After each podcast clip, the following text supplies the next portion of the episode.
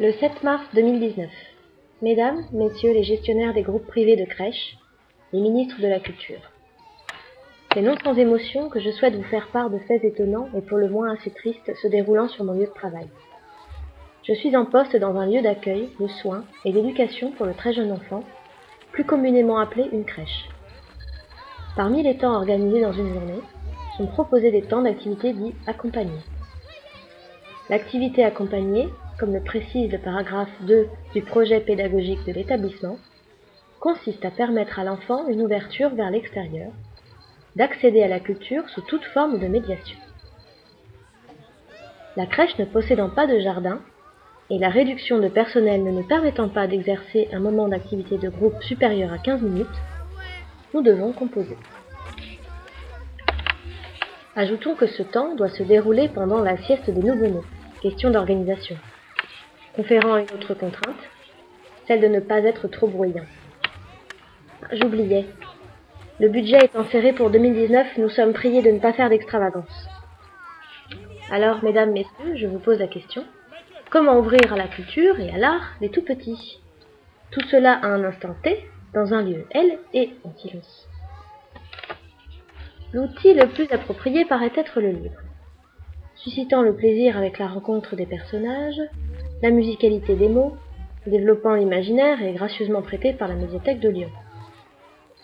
Nous voilà donc partis à la recherche des livres dans le placard fermé à clé au fond de la pièce à jeu. Avec l'histoire de la soupe au les enfants rient, frémissent, applaudissent.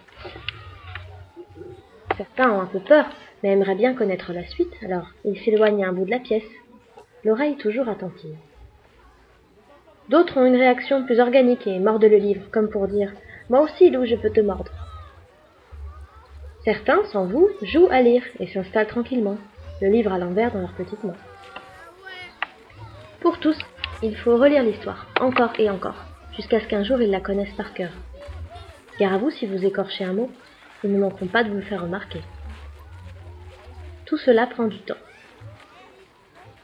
Puis votre collègue de l'après-midi arrive. Elle est un peu stressée.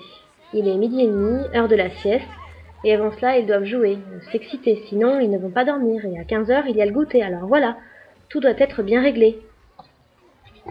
Un peu précipitamment, elle rassemble, arrache en fait, les livres des mains des enfants, en leur précisant qu'ils ont assez lu pour aujourd'hui. Et puis de toute façon, vous allez abîmer les livres. Et tu sais pas lire. Comment peut-on avoir assez lu, assez rêvé Comment le quantifier? Et comment ne pas dégoûter l'enfant de l'objet livre et de la lecture s'il est intouchable? Alors, mesdames, messieurs les gestionnaires et les représentants de la culture, si, comme le rappelle le projet pédagogique, vous souhaitez que les futurs citoyens s'ouvrent à la culture par le soin des équipes éducatives qui les entourent, permettez aux salariés et aux structures du temps vide. Plus de personnel, moins de précipitation, du temps vide, du temps pour rêver. C'est là que commence l'art. Bien à vous, une éducatrice.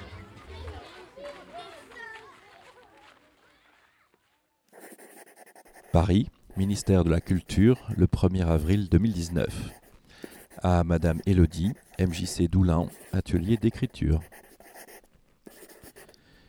Madame, j'ai bien reçu votre longue lettre du 7 mars dernier, par laquelle vous me faites part avec émotion de votre mécontentement au sujet de l'activité de lecture des tout-petits, et je vous en remercie. Mes services de la petite enfance ont examiné avec soin et attention toutes les remarques et suggestions que vous avez formulées, et j'ai grand plaisir de vous annoncer que nous allons pouvoir y donner une suite favorable. En effet, j'ai déposé ce jour même à l'Assemblée nationale une proposition de loi visant à imposer un temps minimum de lecture et de rêvasserie aux enfants de toutes les crèches à l'heure qu'ils souhaiteront, sans que cela empiète sur leur sieste ni sur leur goûter. La loi que je propose prévoit par ailleurs que les gestionnaires de crèches auront obligation de mettre à disposition tout le personnel nécessaire dont une kinésiologue référente qui sera chargée de libérer tous les stress que vous évoquez, tant de nos chères têtes blondes que du personnel lui-même. J'espère vivement que ces mesures seront opérationnelles dès la rentrée prochaine et me ferait un plaisir de venir inaugurer ce nouveau dispositif dans votre crèche de Bethléem. Dans cette attente, je vous prie de croire, madame, en mes sentiments les plus dévoués. Yvan Duvent.